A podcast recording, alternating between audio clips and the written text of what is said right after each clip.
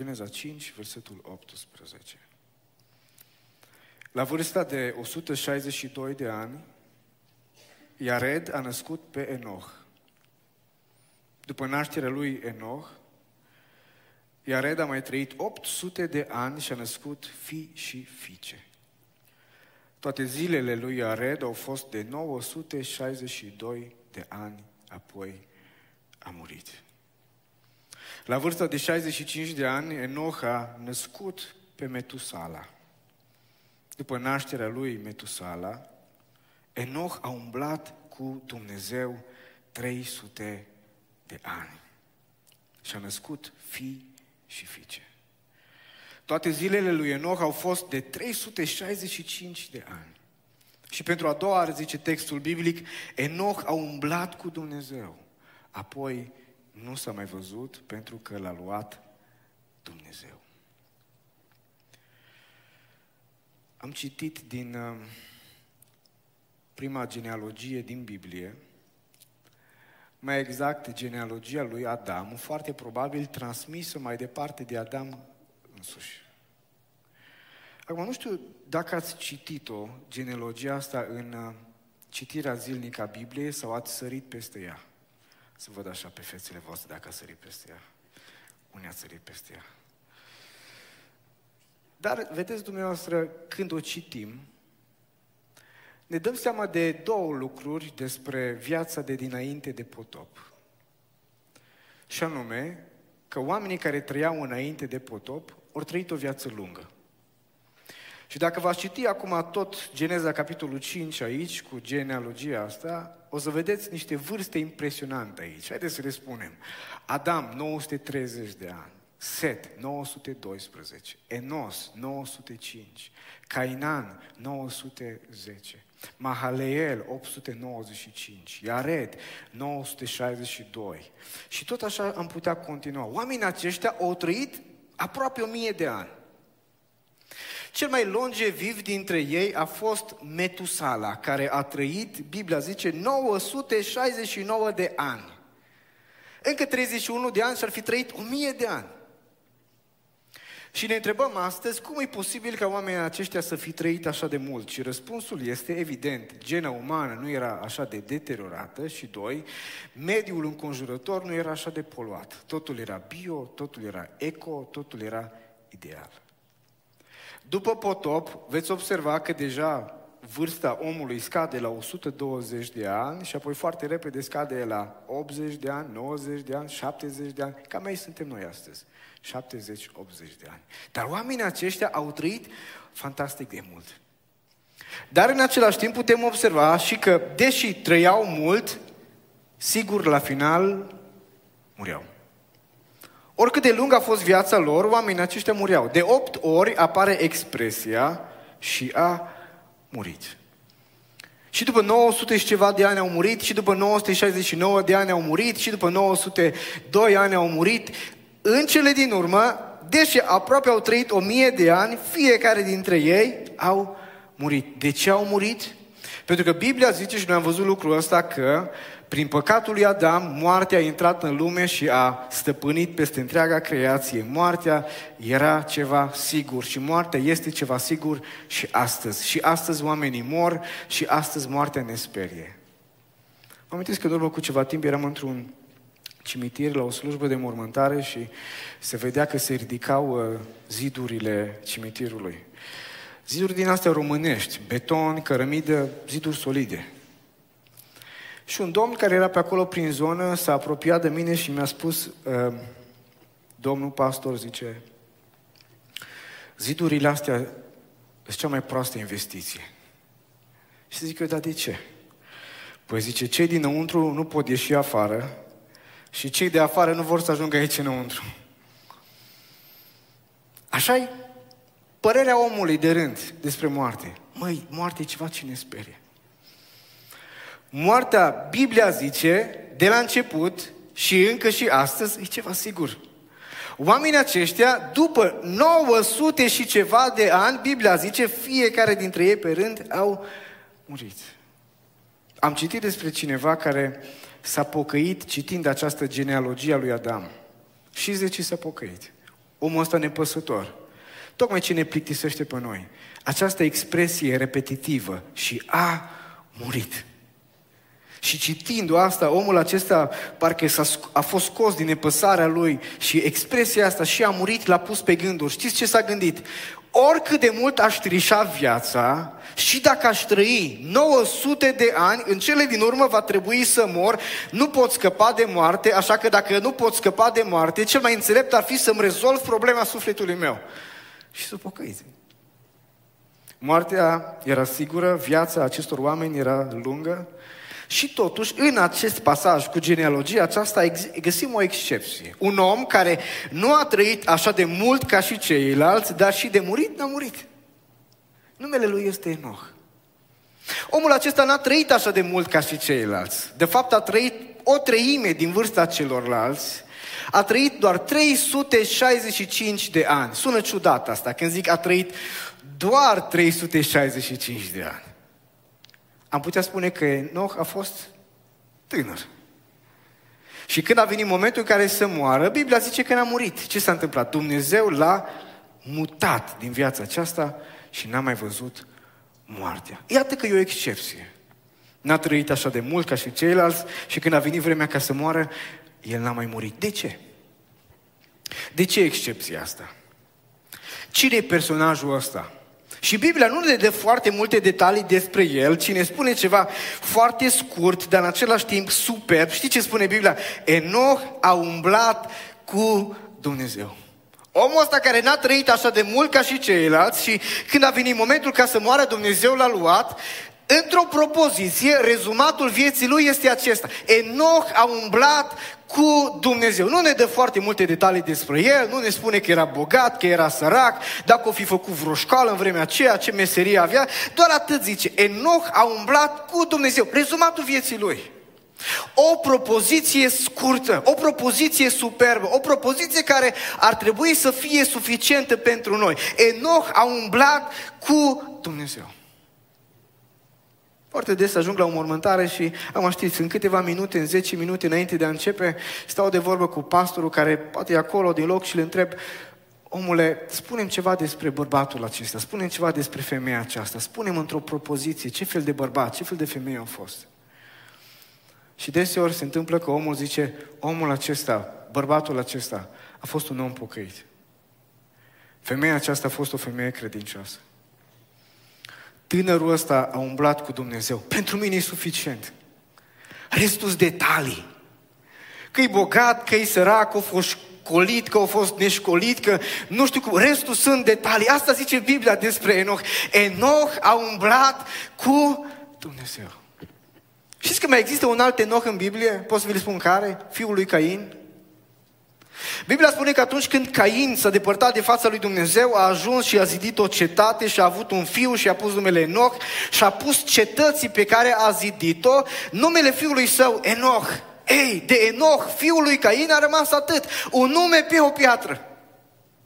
Dar de Enoch celălalt, Biblia zice, a umblat cu Dumnezeu, cu Dumnezeu întregului univers, cu Dumnezeu întreg, întregii creații. Enoch a umblat cu Dumnezeu și când a venit vremea ca să, să fie luat la cer, Dumnezeu l-a luat. N-a trăit așa de mult ca și ceilalți, n-a murit ca și ceilalți. Enoch a umblat cu Dumnezeu.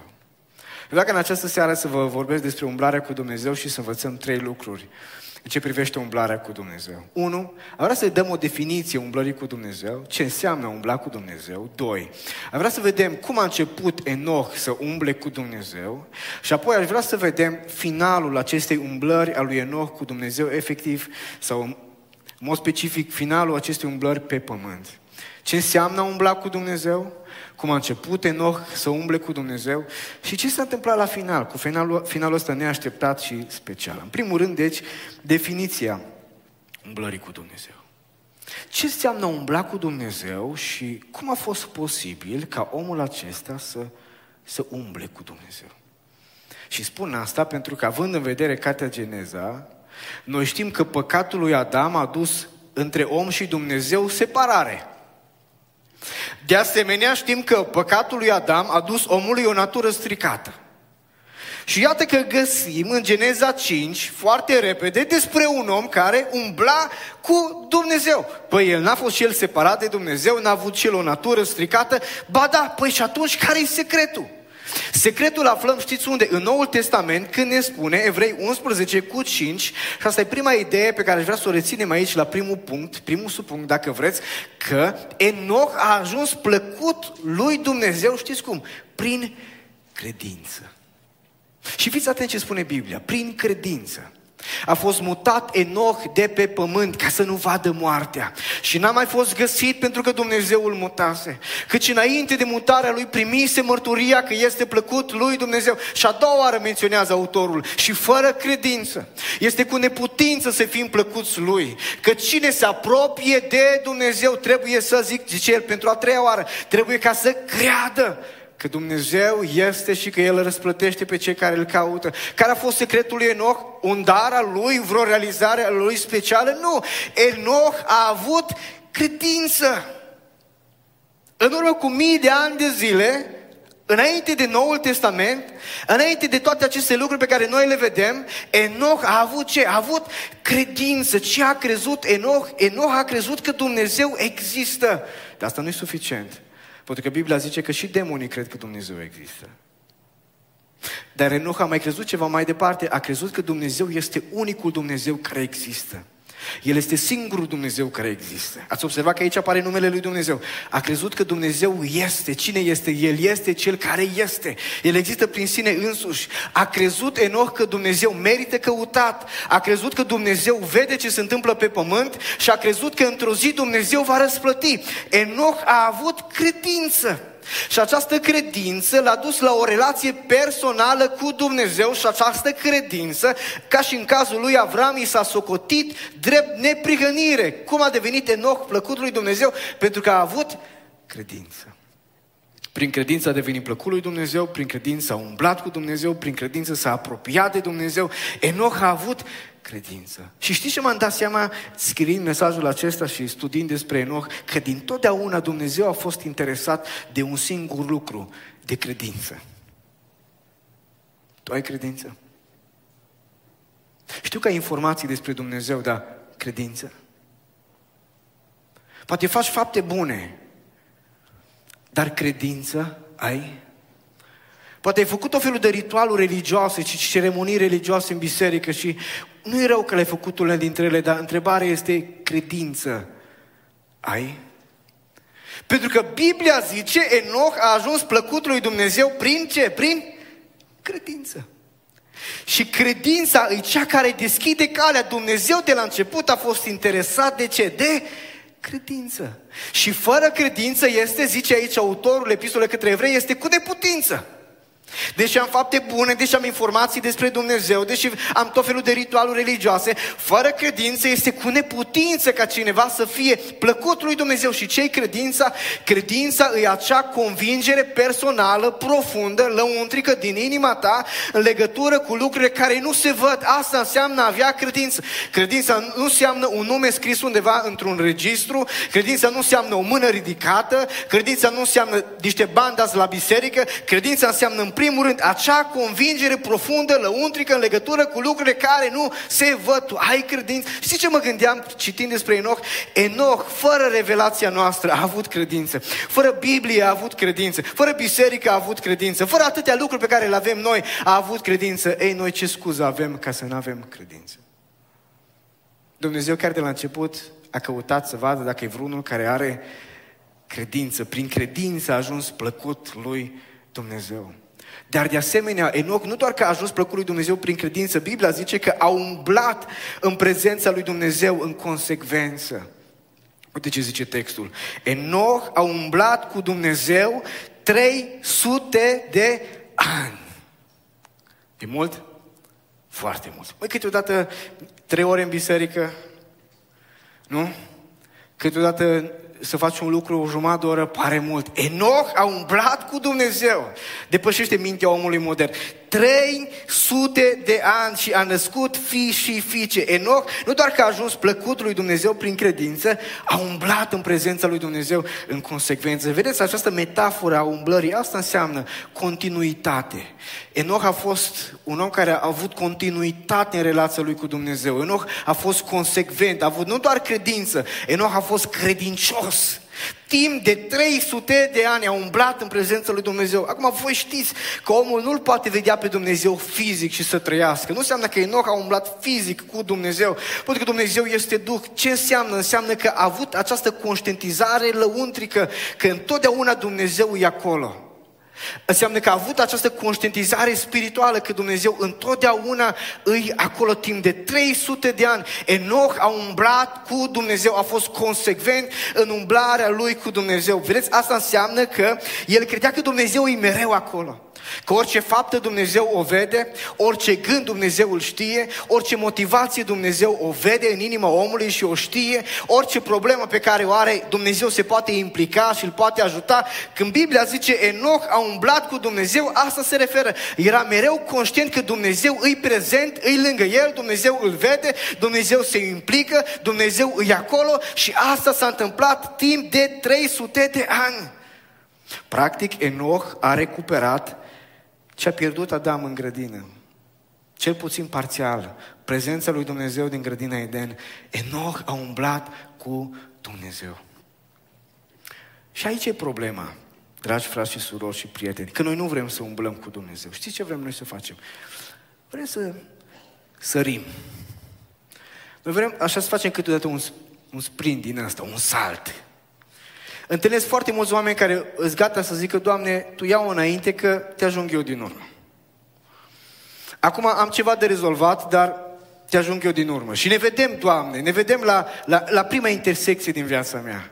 Când o să fiu în clasa 12 când termin facultatea, când trebuie să mă căsătoresc, când nu știu dacă ce să aleg și unde să fac. Doamne, acum nu mai pot umbla cu tine, că am eu ceva de făcut, dar, dar Doamne, te ajung eu din urmă. Când din nou mă îmbolnăvesc, când din nou copilul meu se îmbolnăvește, când din nou trec iar prin greutăți, când din nou ajung la spital, asta nu înseamnă a umbla cu Dumnezeu. A umbla cu Dumnezeu înseamnă a fi mereu conștient că Dumnezeu îi acolo. Îi lângă tine duminică, îi lângă tine luni, îi lângă tine marți, îi lângă tine seara, îi lângă tine dimineața, e lângă tine când ești singur, e lângă tine când ești cu prietenii tăi, e lângă tine când ai bani, când n-ai bani, e lângă tine când te vede cineva, când nu te vede cineva. Enoch a umblat cu Dumnezeu în prezența lui Dumnezeu timp de 300 de ani.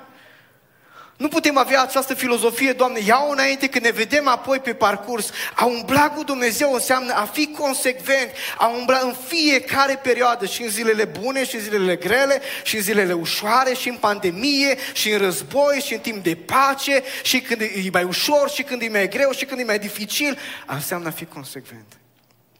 Enoch a umblat cu Dumnezeu mereu și a umblat cu Dumnezeu mult timp. Cât, cât timp? 300 de ani, zice Biblia. 300 de ani. Te dă pe spate, parcă, perioada asta de timp. 300 de ani. Și ce mă gândeam? După 300 de ani de umblare cu Dumnezeu, cât înțelepciune a avut omul ăsta? După 300 de ani de umblare cu Dumnezeu, cât de matur să fi fost omul ăsta? După 300 de ani de a conștientiza prezența lui Dumnezeu, cât de bucuros să fi fost omul ăsta, că nu poți să stai în prezența lui Dumnezeu și mereu să fii acru. După 300 de ani de umblare cu Dumnezeu, cât de smerit o fi fost omul ăsta la, la, la finalul acestei perioade. Enoch a umblat cu Dumnezeu 300 de ani, dând dovadă de continuitate, de consecvență și de credincioșie. Deși Enoch avea, ca și noi, responsabilități. Nu ca să zicem noi. O, pastore, m-aș ruga mai mult, dar am atâtea de făcut. Și avem impresia câteodată, și poate ați avut și dumneavoastră, ca și mine, că Enoch a fost un fel de om izolat de societate, care s-a retras din societate, care stătea doar și se ruga și doar încerca să se apropie de Dumnezeu prin disciplinele spirituale. Dar Biblia zice că Enoch a fost un om prezent în societate, sub responsabilitățile societății și vieții din vremea lui. De ce? Că n-a fi putut să scape de ele, pentru că Biblia spune că Enoch era ce? Era patriarh. Ca și Avram, patriarh, ca și Iov, ca și Noe, ca și alții, era patriarh. Știți ce însemna a fi patriarh? A fi patriarh însemna a fi liderul unei familii numeroase. Și nu zic aici 5 sau 6, ci zic 50, 70, 80, poate câteodată 100, robi și roabe și copii și nepoți și strănepoți. Și în vârful lor era omul acesta pe nume Enoch, care în familia asta numeroasă trebuia ca să fie preot, profet, învățător, judecător peste toți. El trebuia să zică Dumnezeu zice să mergem încolo, el trebuia să oficieze ceremonia religioasă, el trebuia să împace oamenii când era un scandal și o neînțelegere. El trebuia să instruiască cei de făcut ca să fie plăcuți lui Dumnezeu. Enoch îi un personaj peste care stau multe din responsabilitățile vieții de atunci. Peste toate, zice Biblia, că era și predicator. Nu că asta e scuza noastră. Că am umblat cu Dumnezeu, dar avem atâtea de făcut. Măi, frate pastor, aș umbla eu cu Dumnezeu, dar copiii ăștia, dacă două secunde nu s-a la ei, e pericol. Cum să umblu cu Dumnezeu? Când am o funcție, când am un job, când am o carieră, când uite ce uh, vreau să fac și uite care e darul meu, când am atâtea de făcut, cum să mai umblu cu Dumnezeu? Biblia spune că sub toate acestea Enoch a umblat cu Dumnezeu timp de 300 de ani și fiți atenți, a născut fii și fiici. Și vă spun că nu doar i-a născut, ci a crescut, i-a educat, i-a însurat, i-a măritat, i-a ajutat timp de 300 de ani nu s-a separat de societate, ci a umblat cu Dumnezeu. Ascultă-mă bine, există oameni și au existat oameni mai ocupați ca și mine și ca și tine, care au avut o relație cu Dumnezeu mai specială ca a mea și ca a ta, nu pentru că au avut mai mult timp, ci pentru că au avut mai multă disciplină ca și mine și ca și tine. Responsabilitățile vieții. Răutatea lumii. Cu altă iluzia noastră este, dragii mei prieteni, cumva că lumea trebuie să ne ajute să fim sfinți. Mai putem noi fi sfinți dacă nu e lumea prea stricată. Dar dacă e lumea stricată, nu mai putem fi așa de sfinți. Știți cât de stricată a fost lumea în vremea lui Enoch? Atât de stricată încât Dumnezeu a ajuns la concluzia că trebuie ca să o șteargă de pe fața pământului. Citiți genealogia lui Cain, să vedeți. Știți ce apare acolo? Violență, crimă, idolatrie, poligamie, materialism. Asta era lumea în vremea lui Enoch. Lumea în vremea lui Enoch nu doar că era indiferentă față de Dumnezeu, lumea în vremea lui Enoch era împotriva lui Dumnezeu. Lumea în vremea lui Enoch spune Iuda în versetul 14 că era o lume care bat șocorea, jocorea pe Dumnezeu, pe minoritatea asta care era credincioasă lui Dumnezeu și în mijlocul acestei lumi stricate strălucește cine? Enoch, care a umblat cu Dumnezeu 300 de ani. Și pe cât de stricată era lumea din, din vremea lui Enoch, pe atât de specială a fost relația lui Enoch cu Dumnezeu. A umblat cu Dumnezeu într-un mod așa de special, că Dumnezeu într-o zi a zis, Enoch, vin aici lângă mine. Dar eu ce scuză am în 2023? Dar tu ce scuză ai? Noi care ne ascundem în spatele paravanului și spunem, măi, e lumea stricată, niciodată nu a fost așa, a fost mai stricată. Încă Dumnezeu nu a distrus lumea asta. Înseamnă că Dumnezeu încă mai are răbdare, mai are bunătate. Încă Dumnezeu mai așteaptă ca unii să se pocăiască. În vremea lui Enoch a venit potopul. Ce înseamnă a umbla cu Dumnezeu? Avea credință și a fi consecvent. Haideți să vedem în continuare cum a început Enoch să umble cu Dumnezeu. Începutul umblării lui Enoch cu Dumnezeu. Vedeți, nu dintotdeauna a fost Enoch așa. Și Biblia zice foarte clar că această umblare a lui Enoch cu Dumnezeu a început, știți când? După nașterea lui Metusala. Asta mi s-a părut fantastic de interesant. Nu din totdeauna. Biblia zice că pe la 65 de ani Enoch a născut acest copil și Dumnezeu îl dă primului întâi născut și după nașterea lui Metusala, Enoch a umblat cu Dumnezeu 300 de ani. Asta nu înseamnă că înainte a fost un om rău, ci înseamnă că atunci, în acel moment, ceva s-a întâmplat, că Enoch a luat în serios relația lui cu Dumnezeu. Ce s-a întâmplat? Îți două variante. Unu, responsabilitatea părintească. Nu știu dacă ați realizat lucrul ăsta, poate cei care sunteți deja părinți ați realizat lucrul ăsta, dar în momentul în care ți se naște un copil, primul copil, începi să vezi altfel viața. Și am întâlnit oameni pe care venirea unui copil în familie i-a apropiat mai mult de Dumnezeu. Am întâlnit un om care mi-a zis, domnul pastor, în familia mea în care m-am născut, era violență, era scandal, erau înjurături, erau bătăi, nimeni nu credea în Dumnezeu. Așa am crescut și eu. Ei, zice, uite acum Dumnezeu ne-a dat un copil și aș vrea ca să mă pocăiesc. Îmi dau seama că trebuie ca să schimb viața. Nașterea unui copil te pune pe gânduri, nașterea unui copil îți deschide ochii, nașterea unui copil schimbă lucrurile și există unii oameni pe care i-am cunoscut, care în momentul în care Dumnezeu le-a dat un copil, au început ca să vadă un pic altfel lucruri. De ce? Pentru că relația părinte-copil e o imagine a relației Dumnezeu-om.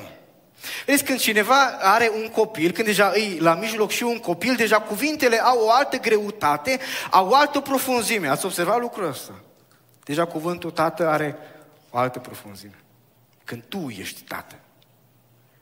Cuvântul fiu sau fică are o altă profunzime. Când tu ai un fiu, când tu ai o fică. Cuvântul încredere. Când vezi încrederea pe care copilul tău o are în tine, când vezi dependența copilului tău față de tine, când, când îți dai seama de iubirea ta față de copilul tău care nu ți-ar duce până oriunde, vedeți, nașterea unui copil ne pune pe gânduri și îți dai seama că, așa cum tu ai o relație cu acest copil, ai o relație și cu Dumnezeu. Tu ești un tată, dar în același timp ai un tată în cer, prin creație. Tu ești dependent de Dumnezeu, tu trebuie și poți să ai încredere totală în Dumnezeu, tu ești iubit de Dumnezeu într-un mod unic deja. Un copil schimbă lucrurile, mai ales că, dragii mei, Uh, frați și surori, părinți, copiii ne copiază.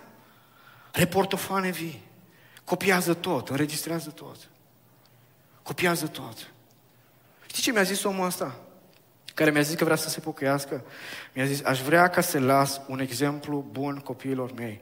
De aici a început pocăința mea. Aș vrea ca copilul meu să zică vreau să fiu ca și tata. N-aș vrea să zică ca și mine atunci când eu am crescut. Știți, copiii dumneavoastră, știți că vă copiază? Nu știu dacă avem încă iluzia asta că ai noștri copii fac ce le zicem noi că trebuie să fac. Vreau să vă spun ceva. Ei nu fac. Ei fac ce ne văd că facem. Te văd că faci ceva, aia fac și ei. De aceea, un exemplu bun valorează mai mult decât o mie de predici. Nu le predica, arată-le. Tu le zici, măi, e importantă biserică, dar tu nu mergi. Tu le zici, măi, e important să te rogi, dar ei niciodată nu te-au văzut că te-ai rugat, sau rare ori. Tu le zici, mai important să citești din Biblie, dar el nu te-a văzut cu Biblia în mână. Tu spui, e important cu tare lucru, dar niciodată nu te-au văzut copiii noștri necopiați. Oare de asta Enoch, în momentul ăsta în care devine părinte, cumva îi trezit? Știți ce zice Biblia despre Enoch? Că a avut un strănepot pe nume Noe și se repete pentru a doua oară și de doar de două ori apare în Biblie expresia asta. Biblia spune despre strănepotul lui Enoch, Noe, că Noe umbla cu Dumnezeu. Unde a văzut? Vă spune la cine? La străbunicul lui Enoch. Enoch lasă un exemplu, Enoch lasă o cale, Enoch lasă o cărare. Noe umbla cu Dumnezeu. Ce important e că Enoch a umblat cu Dumnezeu, că prin Noe Dumnezeu salvează omenirea. Ce important e un exemplu bun. Dar mai există aici o altă variantă. Și anume că e foarte posibil că atunci când s-a născut Metusala, Enoch să fi primit o revelație. Și cuvântul Metusala, numele Metusala, e un nume special, înseamnă, acum sunt diferite discuții pe baza acestui nume, dar ideea, toți comentatorii în general îți de acord, că Metusala înseamnă când el moare, vine judecat. Se naște acest copil, primul copil în familia lui Enoch și Dumnezeu îi zice lui Enoch așa, Enoch, îl vezi tu pe copilul ăsta? Când el moare, vine judecat. Și cumva Dumnezeu îl înștiințează pe Enoch că va fi un moment în care Dumnezeu se va judeca cu lumea, că va aduce judecata, va aduce potopul și într-adevăr anul morții lui Metusala este exact anul în care vine potopul peste omenire. De unde? Se poate face un calcul foarte simplu. Știu, toată lumea face calcule, el la modă calculele astea apocaliptice și ciudate, dar asta e un calcul de bun simț și simplu. pe care oricare dintre voi îl puteți face acasă.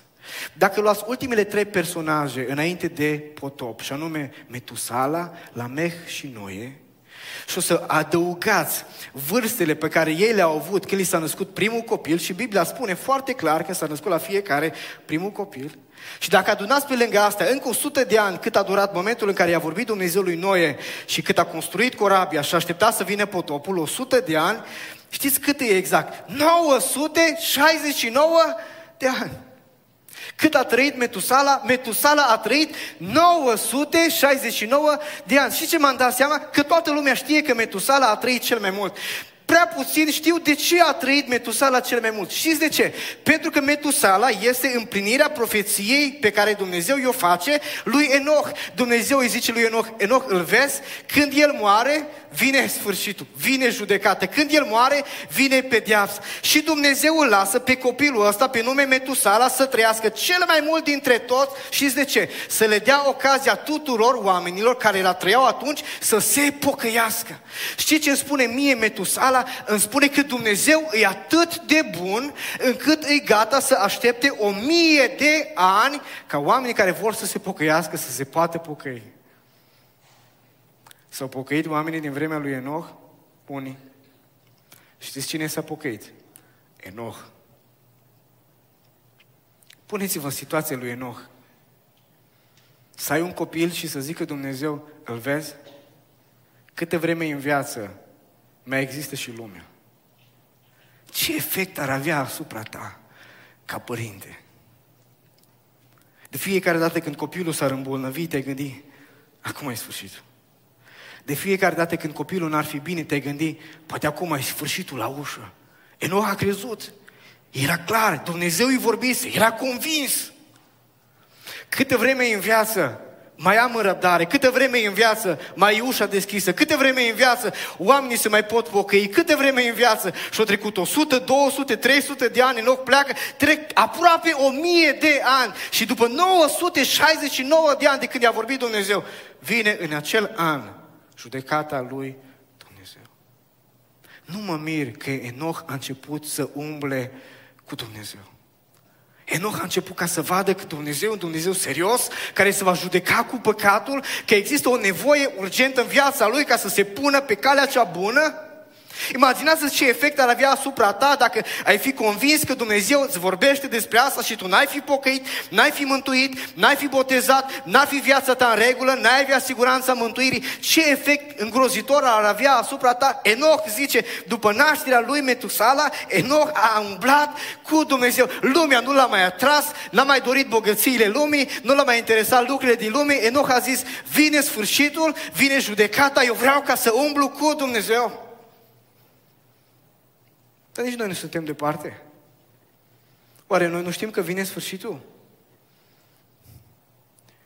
Oare noi nu știm că vine judecata? Biserică Lumina, nu știm că lumea va fi scufundată într-un potop de foc? Nu zice Biblia că cerul și pământul se va face ca un sul înaintea lui Dumnezeu? Nu scrie asta în Scriptură? Nu știm că vine sfârșitul? Da, poate nu prinde sfârșitul lumii, dar fie că se sfârșește lumea, poate mă sfârșesc eu. Poate vine un moment în care Dumnezeu zice, gata, vin acasă. Fie că vine sfârșitul, fie că la un moment dat vine sfârșitul meu personal, fiecare știm că vine. Și ce trebuie să facem fiecare dintre noi? Să spunem, Doamne, vreau ca ca și Enoch, să umblu cu tine și zic, amin. Doamne, ajută-mă să umblu cu tine. Pentru că Biblia spune că va veni un moment când cerul și pământul vor fugi dinaintea lui, ajută-mă, Doamne, ca să umblu cu tine. Enoch, după nașterea lui Metusala, a umblat cu Dumnezeu 300 de ani. Și Dumnezeu a așteptat aproape o mie ca oamenii să pocăiască. Mai există aici un motiv sau o lecție, a treia lecție. Finalul umblării cu Dumnezeu. Hai să ne uităm un pic la a treia idee. Acest mare om al lui Dumnezeu are parte de o mare final, un final neașteptat și special. În loc să moară, ce face Dumnezeu? Dumnezeu îl mută din viața asta. Și Biblia spune foarte clar, versetul 5 din Evrei 11. Prin credință a fost mutat Enoch. Așa de interesant e cuvântul ăsta, a fost mutat. Înseamnă a fost trecut peste, a fost dus peste. Știți la ce ne duce cu gândul? Ne duce cu gândul la faptul că atunci când Enoch a ajuns la malul acestei vieți, între viața aceasta și viața de dincolo există un râu. Asta e imaginea, numit moarte. Și când Enoch a ajuns la malul acestei vieți și trebuia ca să treacă prin moarte, a venit Dumnezeu și Dumnezeu ce a făcut? Dumnezeu l-a, l-a mutat. Dumnezeu l-a trecut peste. Fantastic. Doar doi oameni au fost mutați de Dumnezeu peste acest râu numit moarte. Enoch și Ilie. De toată istoria omenirii. Dar mai există aici un cuvânt. Zice așa, nu s-a mai văzut pentru că l-a luat Dumnezeu. L-a luat Dumnezeu. L-a smuls Dumnezeu. Și a întins dup- după el Dumnezeu mâna și l-a luat. Știți cum l-a luat? Cu întreaga ființă. Trup și duh l-a luat. De obicei trupul ajungea în groapă. Țărână ieși și țărână o să te faci. Dar când a venit vorba de Enoch, Dumnezeu a văzut că ajunge la malul acestei vieți și Dumnezeu din veșnicie și-a întins mâna și l-a luat trup și duh.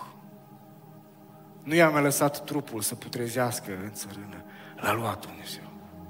L-a luat întreg. L-a luat vizibil, probabil.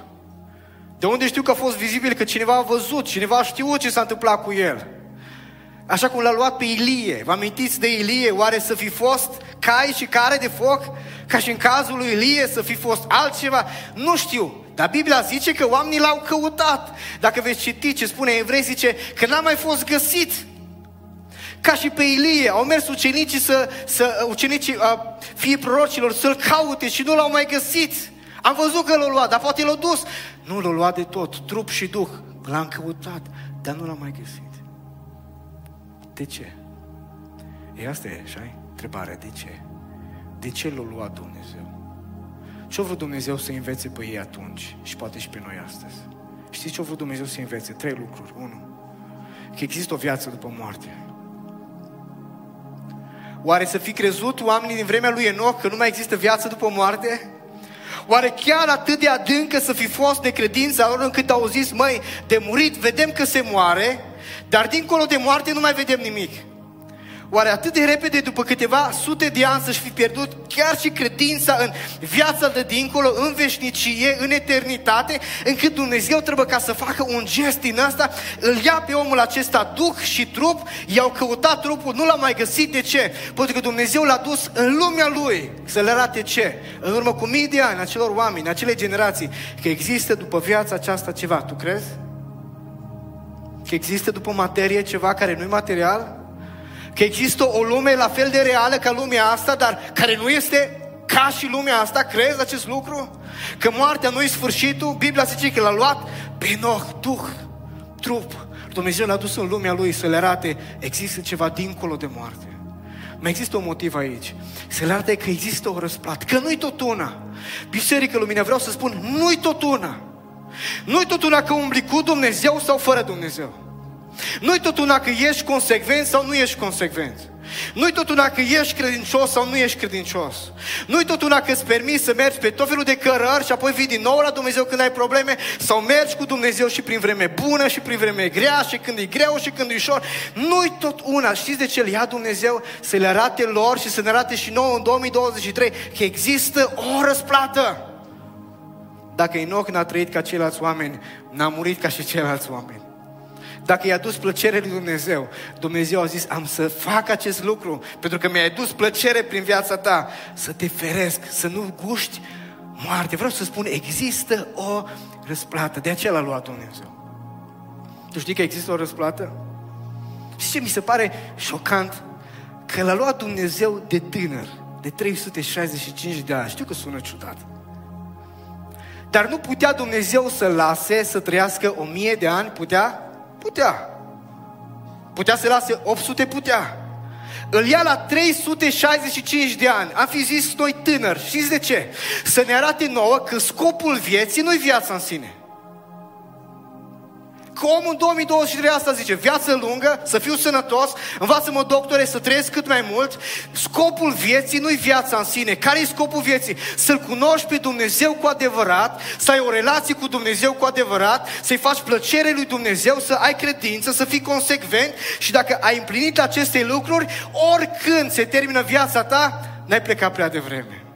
Oricând se termină viața ta, n-ai pierdut nimic. Scopul vieții nu e viața în sine. Scopul vieții e să ai o relație cu Dumnezeu. Dacă la 18 ani se întâmplă, n-ai pierdut nimic. Dacă la 40, n-ai pierdut nimic. Dacă la 32, n-ai pierdut nimic. Enoch, Dumnezeu îl ia după 365 de ani ca să ne învețe că nu contează viața lungă, ci contează viața lângă Dumnezeu. Dar mai este aici un motiv. Și vreau să vă spun și pe asta. Știți că Enoch profețește despre Isus? Știți ce zice Enoch în Iuda 14? Zice, pentru ei a prorocit Enoch când a zis, iată a venit Domnul cu zecile de mii de sfinți ai săi. Când a venit? Nu a venit după cum profețește aici Enoch. Va veni. Știți când va veni? La final. În urmă cu mii de ani Enoch a profețit că vine vremea când vine trimisul lui Dumnezeu. Vine Domnul pe norii cerului cu zeci de mii de sfinți. Și atunci biserica, credincioșii, cei care îl iubesc pe Dumnezeu, care vor fi în viață, când Domnul vine pe norii cerului, știți ce se va întâmpla cu ei? Exact ce s-a întâmplat cu, s-a întâmplat cu Enoch. Zice Pavel foarte clar. Vă zic o taină, zice el, vă zic un secret și spuneți la toată lumea. Nu vom adormi toți, adică nu vom muri toți. Unii vor fi în viață când va veni Domnul. Nu știm care, nu știm câți. Dar, zice, toți vom fi schimbați. Cum? Așa cum a fost Enoch. Nu știu dacă și dumneavoastră vă gândiți la ce astfel de momente. Când va veni Domnul. Unii vor fi plecat de lângă noi, mama, poate tata, cei dragi. Unii vor fi în viață. Și Biblia zice, în acele momente nu va trebui să te temi. Când va suna trâmbița, când se va auzi ridicarea la cer, că e vremea să se arate Hristos, în acele momente nu trebuie să te sperii. De ce? Nu toți vom muri, dar toți vom fi schimbați. Asta zice Apostolul Pavel, aș vrea ca trupul ăsta să fie, uh, să fie îmbrăcat peste el cu celălalt trup de slavă. Enoch a umblat cu Dumnezeu. Tu umbli cu Dumnezeu? La 18 ani umbli cu Dumnezeu. La 28, la 42, umbli cu Dumnezeu. Dacă nu umbli, de ce nu umbli? Știi de ce poți umbla cu Dumnezeu? Pe pământ poți umbla cu Dumnezeu, pentru că într-o zi Dumnezeu a venit pe pământ să umble cu tine. Emanuel, Dumnezeu cu noi. Hristos, Dumnezeu îmbrăcat cu hainele noastre. Iisus, stând la mesele noastre, îmbrăcat cu hainele noastre, călătorind pe drumurile noastre, Dumnezeu cu noi. În urmă cu mii de ani, Enoch umbla cu Dumnezeu efectiv, nu-L vedea, prin credință, consecvent, în vreme bună, vreme grea, umbla cu Dumnezeu. După mii de ani, iată că a venit Fiul lui Dumnezeu, cuvântul s-a făcut trup și a venit și a locuit printre noi. Ca tu să poți umbla cu Dumnezeu. Știi ce zice Biblia? Dacă dai înapoi celălalt verset, celălalt, celălalt slide. Zice Biblia Bisericii din Sardes în felul următor. Ai în nume câteva, ai în Sardes câteva nume care nu și-au mânjit hainele.